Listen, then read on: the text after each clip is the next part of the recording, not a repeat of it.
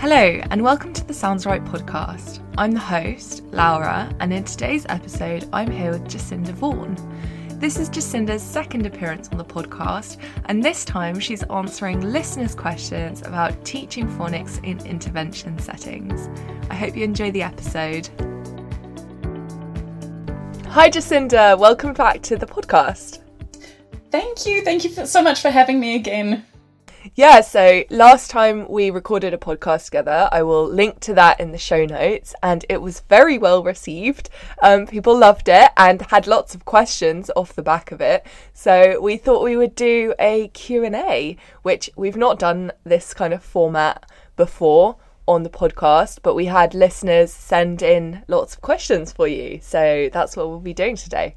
It's very exciting. I'm I'm keen. I've been doing my research. I've been talking to people and just um, really enjoyed that that process. So I'm really looking forward to answering some questions. Brilliant. So first question for you is if people didn't listen to the last one, can you tell us a little bit about you, who you are, and what your background is? Uh, sure. So I um, I've worked in many different settings uh, in the education system. So, really from early years right through to the end of year six. Um, I have a background in psychology. So, I did a psychology degree and then I went into teaching. I, I feel very much that, that my psychology degree has. Um, has been the thing that gave me a lens on education. So when I'm looking at how I teach and how children learn, my psychology background was what I kind of see the education world through.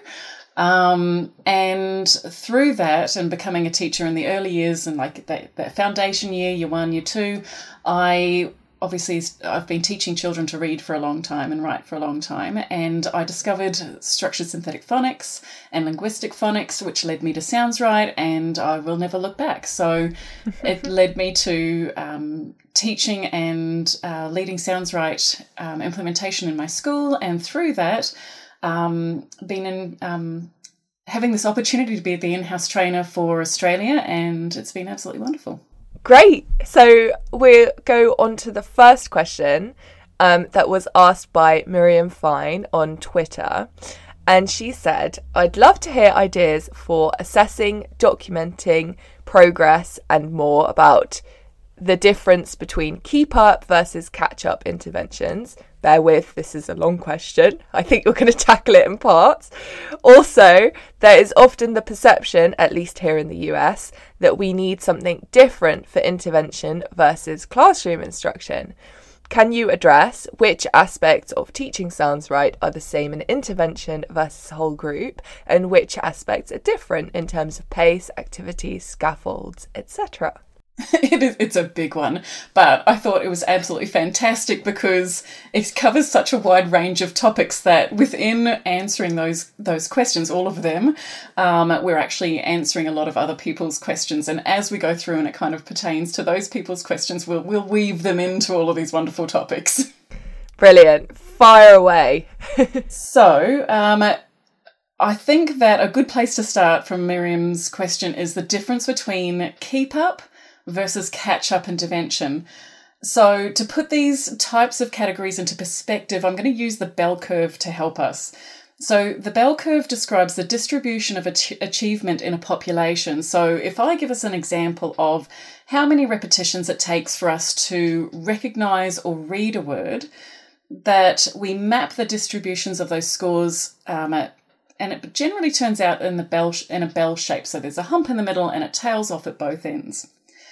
So if you're thinking about that, um, the repetitions for how, how many repetitions for the average child to learn a word, it's about 25. So there are children, obviously, that there's going to be much less. Um, and then there are children that there's going to be more. And when we're thinking about our children that might have developmental language delays, they may have learning difficulties, processing disorders, whichever the challenges they face, they can um, they can be faced with many many more repetitions. So having that in mind when we're thinking about the difference between keep up intervention and catch up intervention, if I say keep up intervention, what that is is that in that bell curve, which is about 68% of everybody in a general population, is that there are some children that are just below that kind of average um, repetitions. So they're working on content that is the same as their cohort. So they just need more practice on the code that they're currently using in class, but they just need more than 25. They might need 30 or 40 repetitions. When I talk about catch up interventions, that's where children are experiencing significant delays and require significantly more repetitions of that content or different content below the class level to kind of get closer and closer to their peers. So, keep up is really um, generally, for the most part, the children just need additional repetition of the same content of the class, but catch up students, they're actually catching up to their peers, whether it's code knowledge or skills. That's kind of the difference between those two interventions. Miriam, you also said, can you address the aspects of teaching Sounds-Write?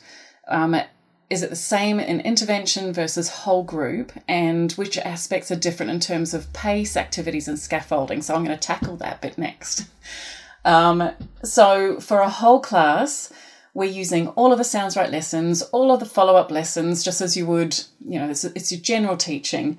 Um, the scaffolds and the structures, I think we talked about this last time as well. And I know Naomi in her um, podcast, she talks about the scaffolds that you can use to support in a whole class setting.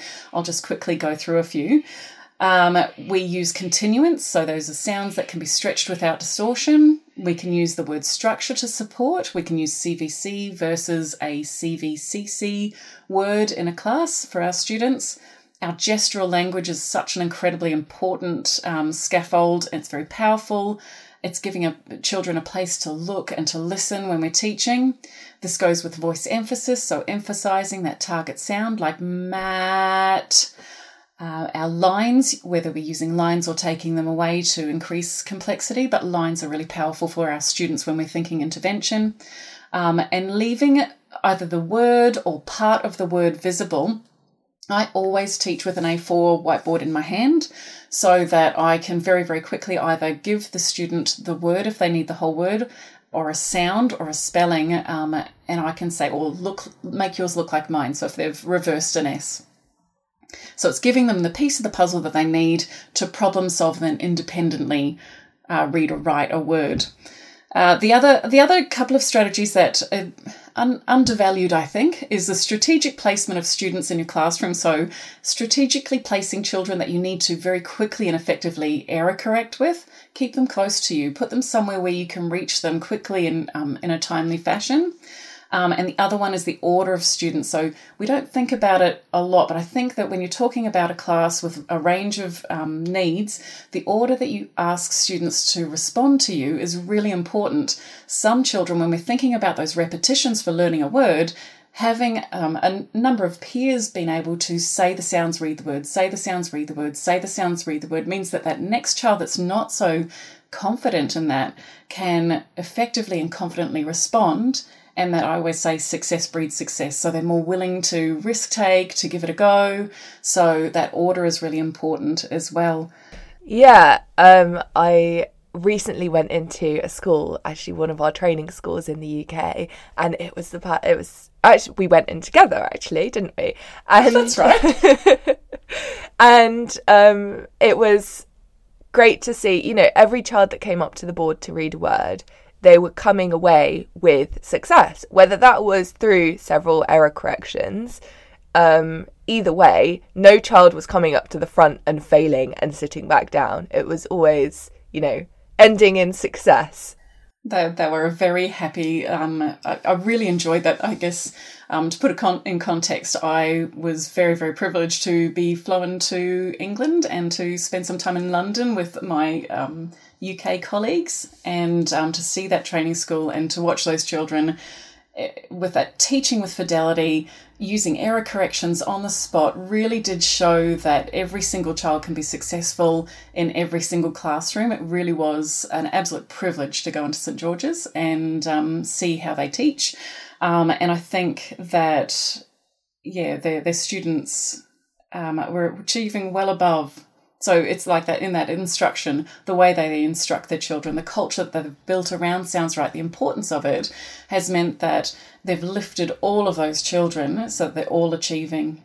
Yeah, it was brilliant. It was uh, really nice to see, and I'm hoping they'll come on the podcast. Oh, that would be very, very good. um, okay, so back to our thing. So in whole class, um, we can differentiate our materials.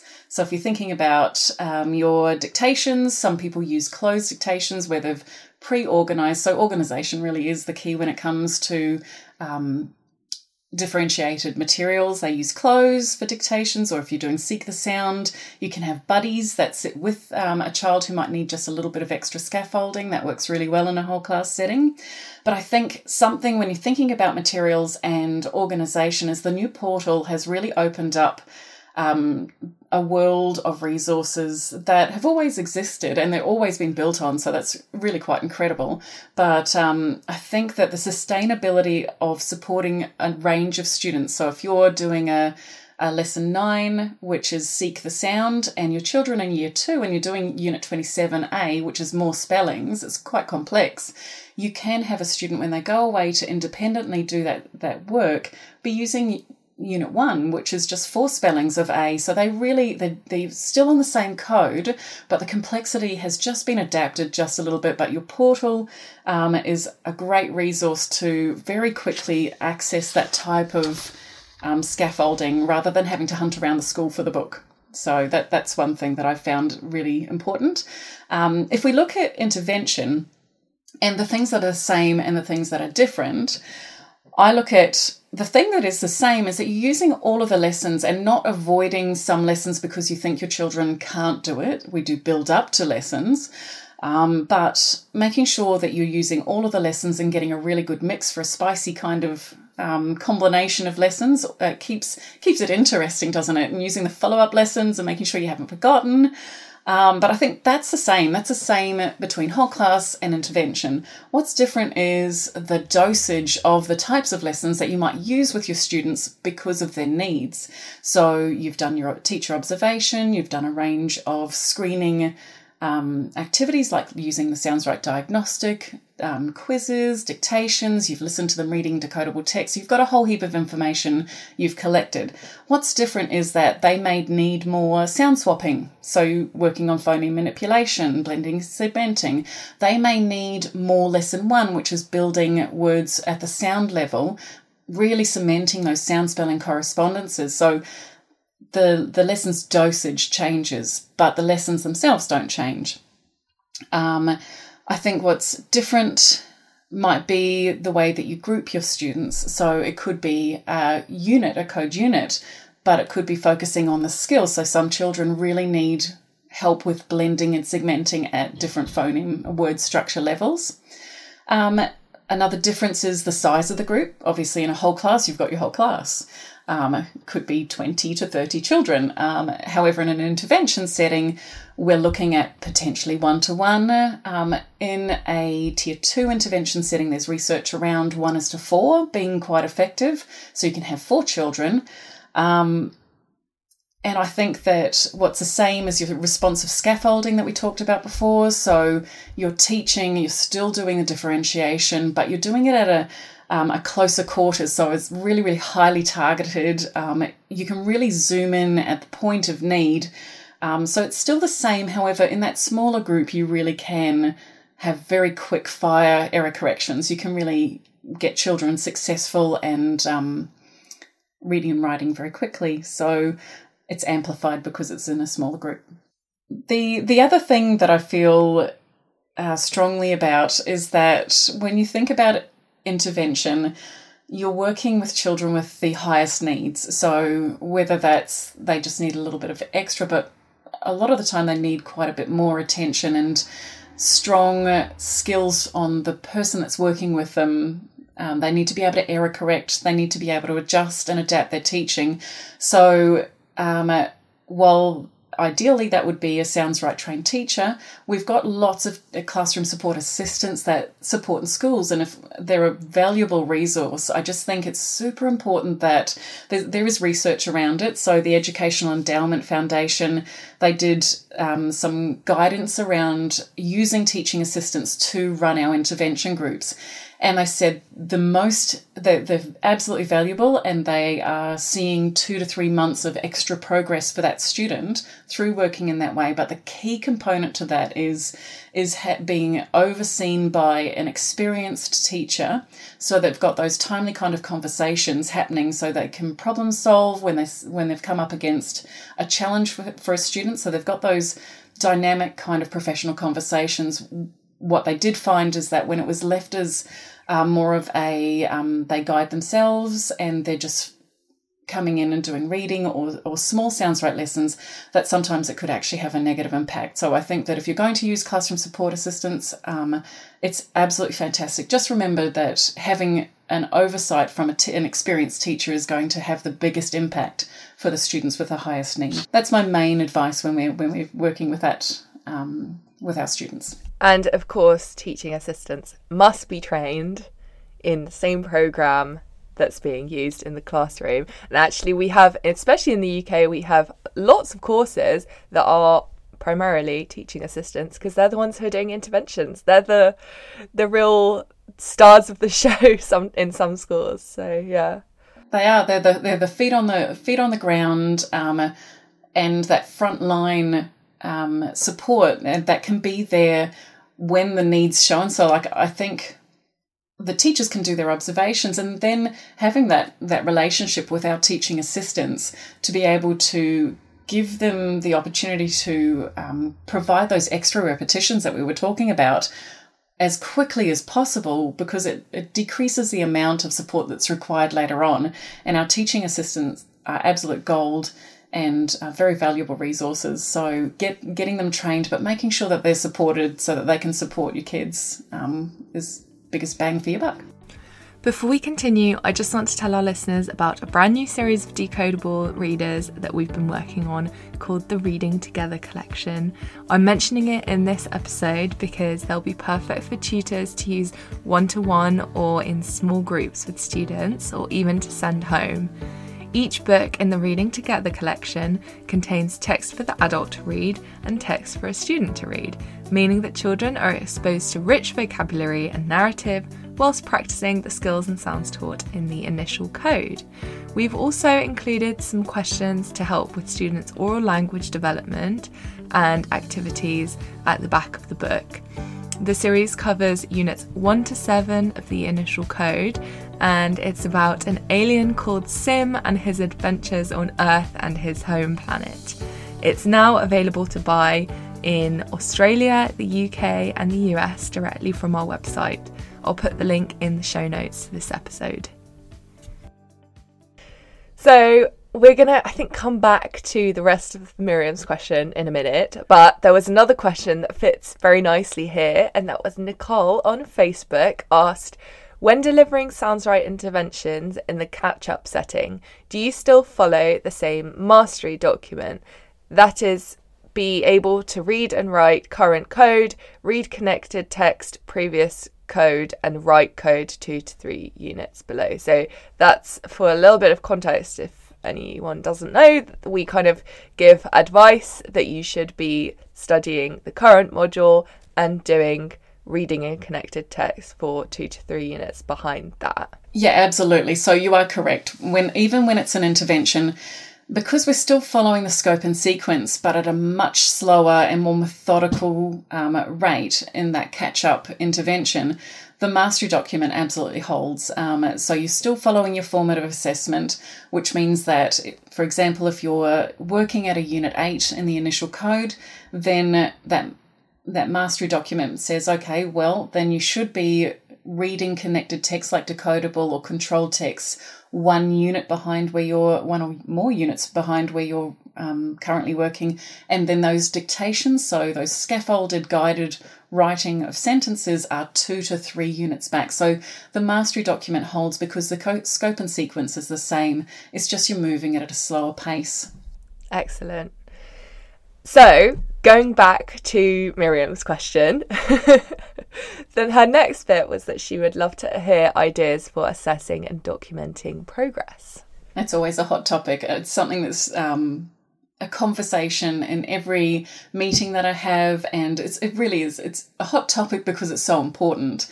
Um, Sounds-Write has always had an incredibly strong focus on formative assessment. So teachers' knowledge of their students is front and foremost in um, knowing when we're moving forward. We collect data as we go through a lesson. So it's knowing, I, I always say it's kind of, you can tell when you're going through a lesson the number of error corrections that you might need to make. If you're error correcting regularly, it means your students are still in that, that learning pit where they're they're learning to read and recognize and write words at the word level, but if they're responding to you and you're not having to error correct very often, they're starting to get that automaticity, that fluency of reading. That means that that's quite comfortable. Um, which is the, the second part is that of that is that if you're error correcting a little bit, um, then they probably still need time. It's also how long does it take them to say the sounds and read the word, or are they just reading the word? So if they're just reading the word, it shows you that they've got that automaticity and the flow in their recall. So that's kind of like a cross across your lesson, you're paying attention to those types of things. But if you want written um, recording, that's where your quizzing is coming in, where you are looking at quizzing units that you've previously taught. So obviously you're still reviewing them, but going back and doing just an oral quiz, a really quick snapshot quiz, gives you an idea of whether children can recall things that you've taught them in the past um, with accuracy. Um, we have dictations, which are taking that into that uh, that sentence level, which requires quite a lot of cognitive load there because we're not just working at a word level, we're putting it into the context of a sentence.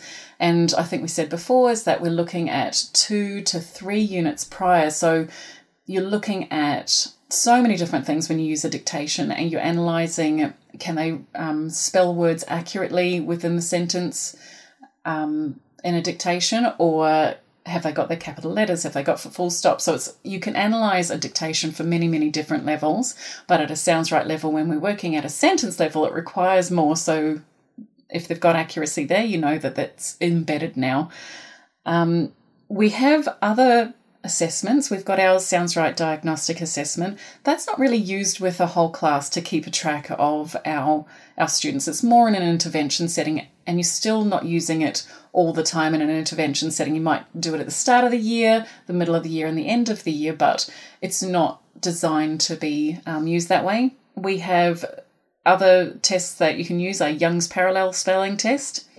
Um, and that one's a really good one because it's non referenced. It means that you can track a cohort. Again, you're not doing it all the time. It's the start of the year and the end of the year. You're getting data to show growth across a year. And it will give you a spelling age, and obviously, your spelling age is much deeper than your reading age because it requires recall memory. It's not using a prompt like a word, um, so that's really useful to track um, I find the other thing that I, I use quite regularly to do my monitoring and tracking is if you think about your connected texts and decodable texts, yes, they're a unit behind where you're at, but think about everything that goes into reading. Again, like dictation is a very complex skill. So if they can fluently read the code below where you're teaching, you can see that their tracking and their progress is continuing to go forward. So you can track the code that they're reading fluently in a decodable text. Yeah, I I loved um, when I recorded the podcast episode with Anna Comas Quinn, who's the head of research at Sounds-Write. I'd never thought about the fact that you know testing writing and dictation is actually a much better test than reading because it's so much harder, and yeah, it, it um, you know it requires that recall memory um, so yeah, I think that's a great point. Um, yeah, so I guess to finish off with that part is that I just wanted to make it really clear, and I know that we did this last time when we were talking, but making it clear that when you've got your whole class um, it Sounds-Write teaching. You've got your intervention teaching, but they're not mutually exclusive. That you've got all students, and I mean all students, participating in that whole class teaching. And then on top of that, you've got your intervention, remembering they're needing more repetitions of either the content that's happening in the classroom or they're ever creeping towards their cohort's knowledge. And uh, one thing here is that Robert Merton popularized the, the term the Matthew effect, which comes from the gospel reading of Matthew 13 12. It refer, refers to cumulative advantage. So the rich get richer and the poor get poorer. Um, so Keith Stanovich he describes in his research that early new or new readers, when they're acquiring the the skill of reading, early success in reading breeds continued su- success. So they continue to grow, they feel more successful, so they can continue to be more successful. But children that struggle to read and get that, those first initial skills under their belts, they will continue to struggle. And I just think it's important that if our children aren't exposed to the code that their cohort is is being taught, then they'll never catch up to their peers. Um, and I found that, like, I've, I've been an intervention teacher for a really long time, but I also teach in those classrooms in my school. So I'll go in and I'll teach a whole class um, lesson, and I have my children that I have an intervention in front of me, and time after time they surprise you because they're not a blank slate. They, they are quite capable. They come to you with quite a lot. So holding them holding them to high expectations like you do everybody else they'll always rise to that level and i've always been surprised i'm like oh okay that's fantastic because they're not blank blank slates they're, they're able to engage and through differentiation they've been really excited to do that um, so yeah I have high expectations for everyone and make sure that they're a part of the whole class teaching um, and um, they get that additional practice that they need. Um, and I think this is the final part of Miriam's question. so there's often the perception, um, at least here in the US, she says, because she's uh, from the US, um, that we need something different for intervention versus classroom instruction.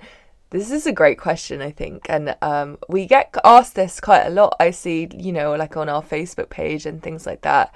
Um, yeah, so I'm looking forward to hearing your answer to this. I I I completely agree with you. It's something that is um, often discussed. Is that um, do these children need something different, a different program, a different approach? And the answer is no. In Sounds-Write's case, that is a speech to print approach. So thinking about phonics and being able to decode words, um, it's deeply rooted in the evidence base. So it is the best way that students learn to read and spell, and it's fully backed by a range of disciplines. So, in cognitive psychology, in neuroimaging, speech and language research, and educational research, is that when students are taught with a phonics approach in those first years of learning how to read, it's more effective. So, when we think about the way that Sounds-Write is structured, that they need more of that same approach. And we, we were talking about that bell curve and the rep- number of repetitions. It's not something different. It's actually just more of that same pedagogy, that same approach to phonics and lifting those sounds off the page to decode them and read words. Um, if you're interested in that type of thing and digging a bit deeper, you might like to um, listen to podcasts or watch YouTube things from Stanislas Dehaene. Pamela Snow has some incredible podcasts that are really easy to listen to for educators, and Mark Seidenberg. Um, we've got our access to our symposium still, and there's a lot of incredible people that spoke on the symposium. So if you're interested, the symposium um, look for Sounds-Write Symposium, and I believe the recordings are still accessible for uh, for people if they're interested. So there's there's lots of information. Um, I guess because Sounds-Write is based in that that phonics research that you can think of intervention as a dosage issue, as we were talking about before, is that they need more of particular things that are within that Sounds-Write approach. Um, and highly responsive teaching is required, and following the data and just um, knowing our students. I think a last note here is that implementing Sounds-Write in my school we, I did that over a number of years, and what I've what I've seen is that if you take a whole a whole school approach to Sounds-Write, and you have a really strong focus on the fidelity to the lesson, so teaching them the way that they've been designed to be taught, not missing out any of the steps, especially the writing component, um, that you've got really robust planning of revision and consolidation component components, and um, your intervention is implemented as soon as the teacher identifies that a student is falling behind, that the gaps don't appear or they're smaller, and it requires way less resources to support a child to become proficient at their cohort's level. So I think those are really important things to remember when it comes to implementing Sounds-Write as an intervention. Yeah, that's great.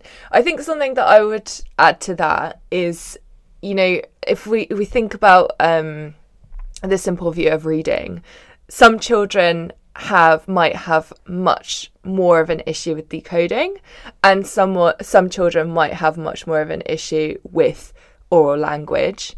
Um, and so, you know, these intervention phonics evidence-based interventions are brilliant for tackling the decoding side but actually some children it's it's really important to identify which of the two um, students are having trouble with so that you can really target the interventions um, to meet those those needs. Absolutely. Okay so on to the next question. Alison perry on Instagram asks How can Sounds-Write be used or adapted for students with special needs?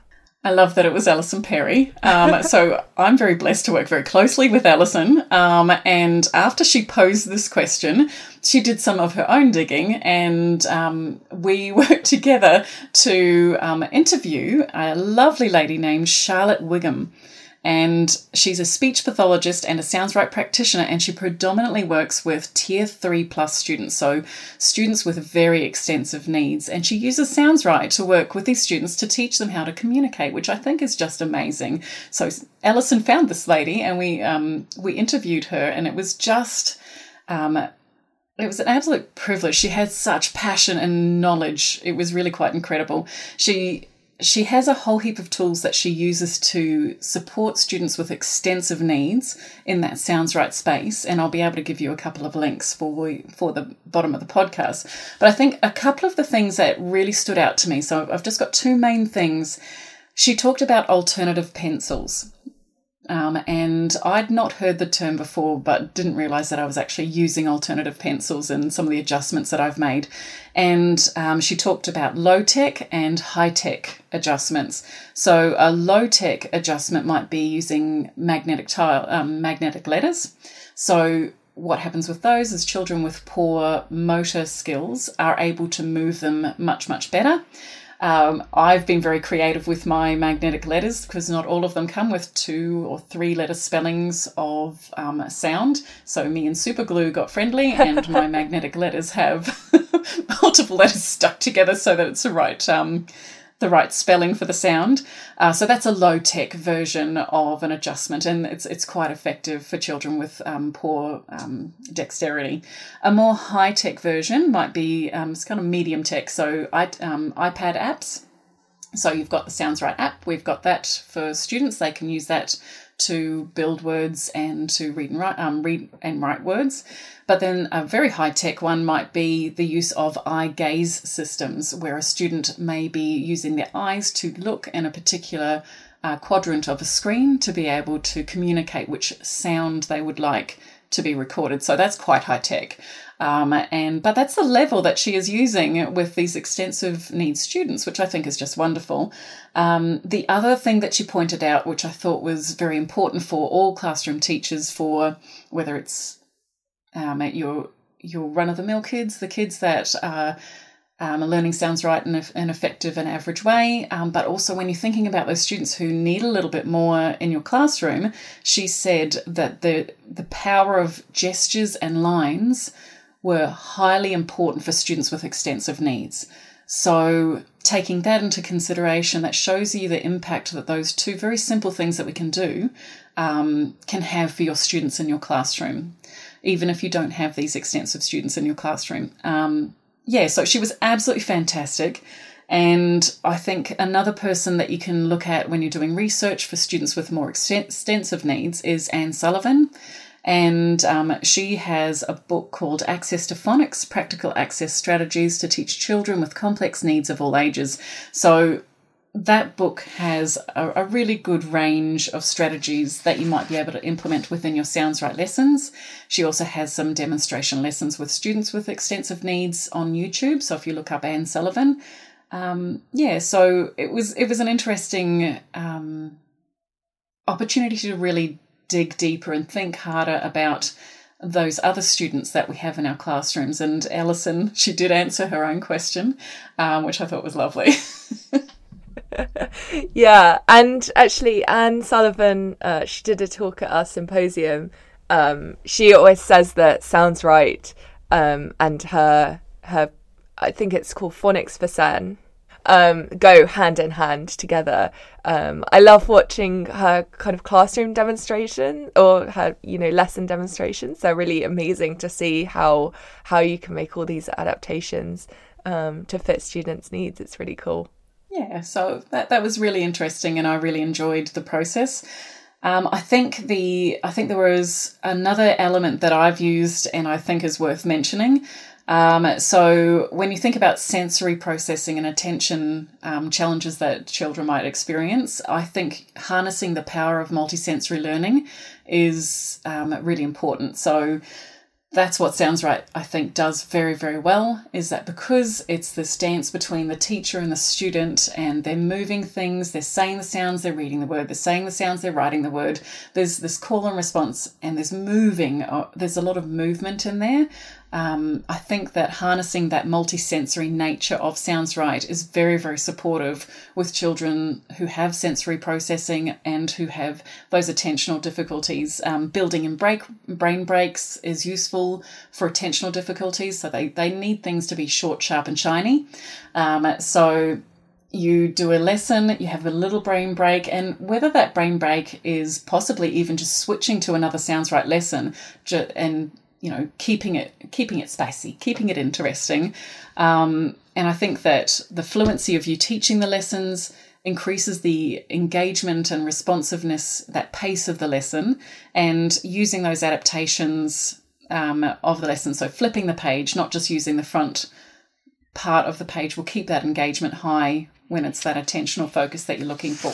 Okay, so the next question is from Kata. I hope I'm saying your name right. On Facebook, um, asked, I'd be curious to hear Jacinda talk about how Sounds-Write works for English language learners. So Sounds-Write has been great for the students that I've had. Now, I've come from a school where it doesn't have a high language English as second language learners, but I have had a number of students that do have English as their second language, and it's been very, very useful. So again, I went and phoned some friends um, and had really lovely conversations just to you know see whether the things that I've been doing are the most useful and practical for a wide range of English learners. And I had a chat with Biljana, who's one of our new Australian in-house trainers, so she's welcome to the team, and we had a lovely trip together. And I spoke to a colleague named Lisa Repon, um, who has a great deal of experience in this area. And um, thankfully, all of the things that I've been doing with my students are, are the things that they add on to um, their their teaching with children with English as second language. And just before you said the simple view of reading, and the two components to that are decoding, so lifting the words off the page, that's one part of the equation, and the other one is language comprehension. So, Sounds-Write in particular is really targeting that lifting the words off the page teaching students the logic of our alphabetic code and, and how it works, um, focusing on precise pronunciation and helping them because we take for granted that we can pronounce all the sounds in the English language.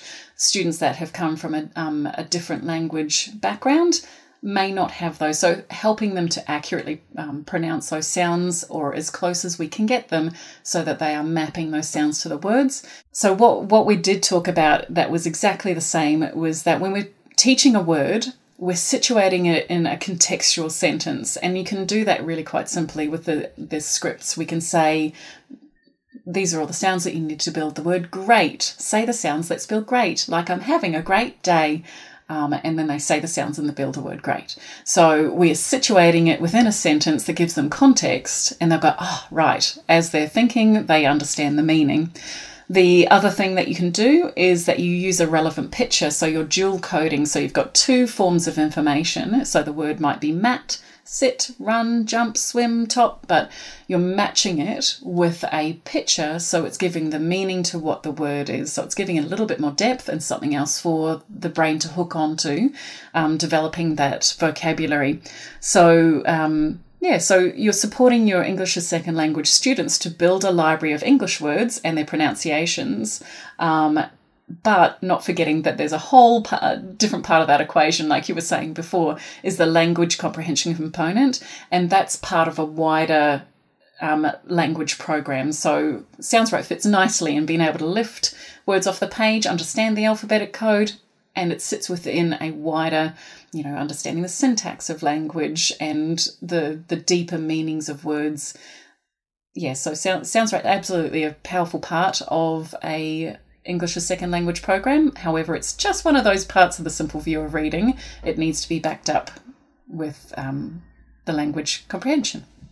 Yeah, and um, I think possibly even more so that language comprehension part is going to be really important for those children to level the playing field with other students because they might not be getting they might not speak English at home and so they're probably not getting lots of that more complex language hearing that from their parents and things like that so they'll need to get that from school yes and they definitely do that on the playground they have a, they have a lovely time. Um, but yeah, definitely in our our classroom settings and the books that we read um, and and rich conversations. That's where we we're getting that understanding of the the meaning of all the words that we try to read.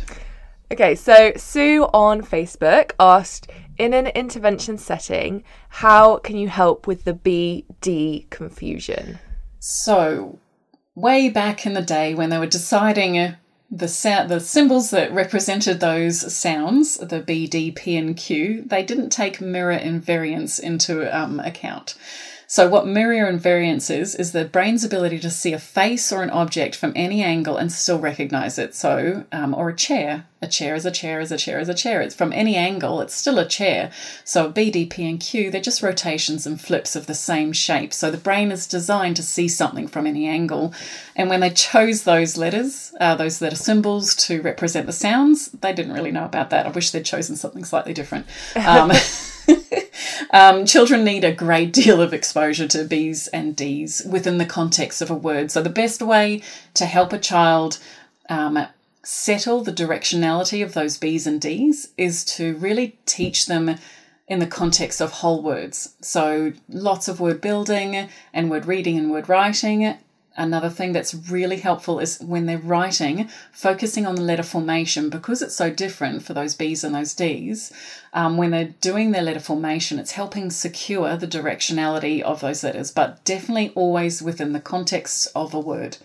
Um, that that's one of my main things also it's completely developmentally appropriate for children those first couple of years of schooling. So a lot of people see b and d confusions in that first year particularly as a sign of maybe having a learning difficulty.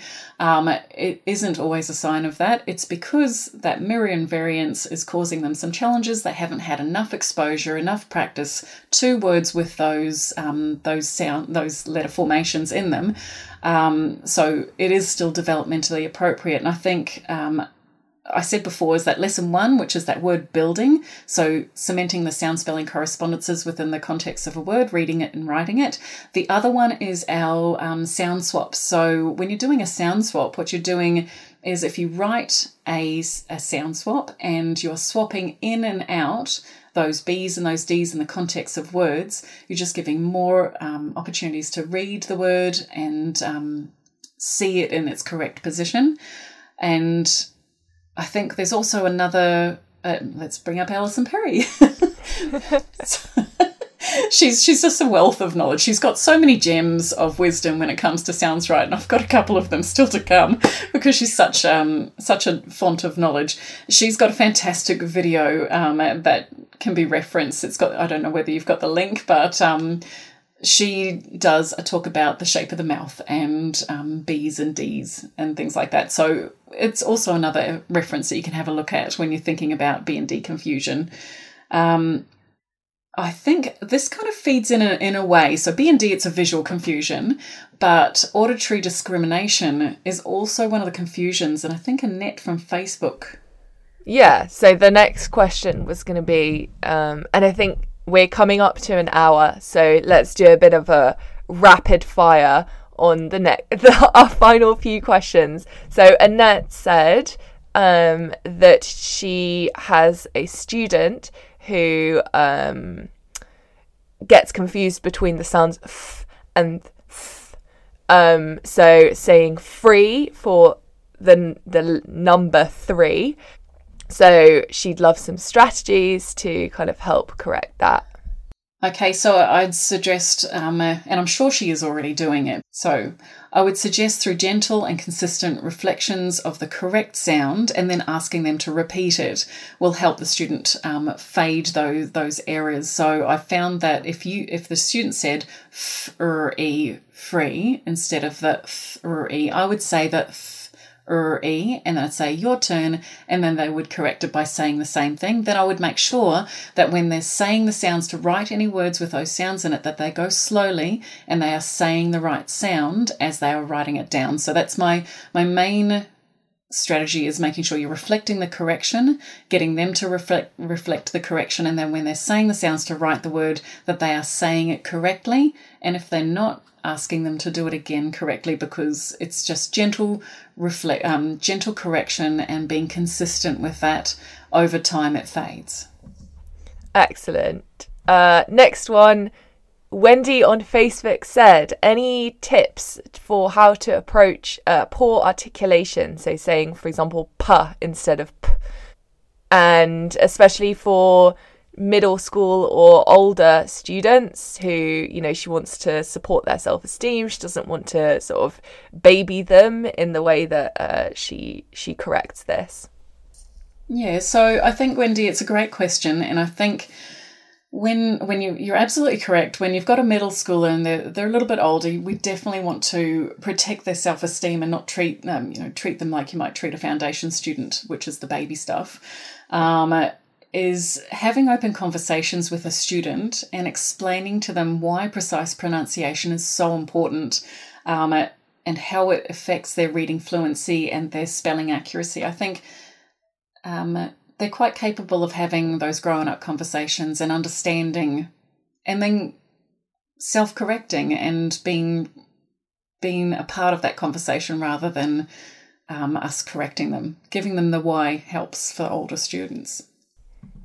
Yeah, and uh, something we talked about when with in Donna's episode um, was that we've seen a few schools kind of do um, videos where each child says a different sound, and they can kind of go back on and reflect uh, on on that correct pronunciation. And that's definitely something that I think you could do as well with older students. You know, sort of set them the task of going home and making a video of themselves saying the sounds precisely. Yeah, taking ownership. Yeah. Okay, next one. Jocelyn on Facebook um, says when teaching words that end in E double L, like bell and also EL, in her New Zealand accent, the the E sounds like an A as in apple. Um, and some of her intervention students get frustrated and confused. So, how can she minimize that frustration? I think you'll have lots of experience on this, Jacinda. Kia ora, Jocelyn. I completely hear you.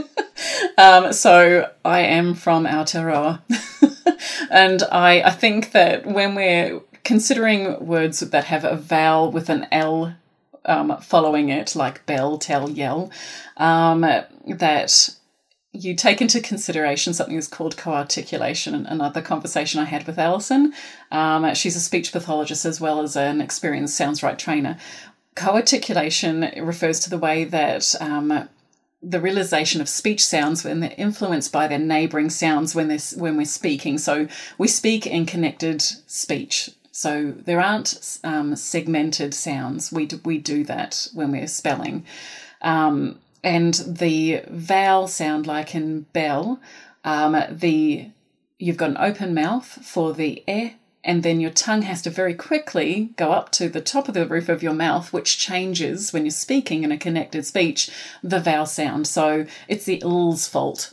um, it's it's actually not our our accent, um, but Alison also brought out that the even in the Australian accent, if we think about the ah sound, like in mat versus the word man, because the n is a nasal sound, it has an impact on the ah. So it, it's accent dependent and it's um, the way that natural speech flows and the sound before it is having an impact on the following sound. Um, yeah, so that's why I think it's really important that we emphasize our spelling voice when we're working with students, especially in that intervention setting. And I know as a Kiwi that I have had to actually work very, very hard. So I slow myself down um, and make a conscious effort because I know my mouth feel, feels different um, from when I speak naturally in my Kiwi accent, um, as when I'm teaching in my um, my my group of Australian um, children. So I think my advice there would be: I understand, uh, but I have slowed down. I don't rush, and I'm very precise when I'm, especially with those those eh and eh, because for us they get quite squished. Um, yeah, so slow down, and um, word building probably will help you out there too. Yeah, and um, as we said, we talked earlier about our visit to St George's. We watched a lesson from a Northern Irish teacher um, teaching in London, and she kind of was adapting the way that she says certain words um, in Sounds-Write lessons to match the accent of the students in London. Um, and she did it really smoothly and um, yeah she she was a brilliant example of that watching that. She was she was um, and um, yeah so if she can do it with a, a northern irish accent um, we can slow ourselves down. Okay i think this is the final question Shireen on Facebook says, I'm working with someone who is a Gestalt language processor and is ASD. Would Sounds-Write be suitable for this child? They're in need of literacy support. So, without knowing the student, um, it's quite difficult to know. So, um, I've worked successfully with a really wide range of students and not found a student that hasn't thrived with the Sounds-Write approach so far. Um, I think in your case with the Gestalt um, language processing, the framework of the lessons will provide um, a really great support for the student because they've got a lot of structure and routine. And what I've found, uh, particularly with students with ASD, is that the consistency of the rules or the game, the lesson, that they can connect with that. The language is consistent, the routine is consistent, so they make stronger connections um, because it's predictable. Um, and when you're working with students, that you're working within their comfort zone because it decreases the amount of anxiety that is around learning a new literacy. So I would absolutely be using it, but um, taking a very gentle, um, responsive approach to how you work with those children. Excellent. Well, that is the end of our questions. So, thank you so much for Jacinda for this. Um, I feel so lucky to to have colleagues like you who are just such a wealth of information. Um, so, thank you so much. Oh, thank you. It was a, it was an absolute pleasure to um, to dig into these questions and to do a little bit of research and talk to all the wonderful people that I I did get to talk to while I was researching and making sure I was giving as much um, information as possible. But it was wonderful. Thank you. Yeah, thank you. And uh, I hope for a, a third appearance of Jacinda on the podcast in the future, I'm sure. Sounds great. All right. Thank you for listening. See you next time.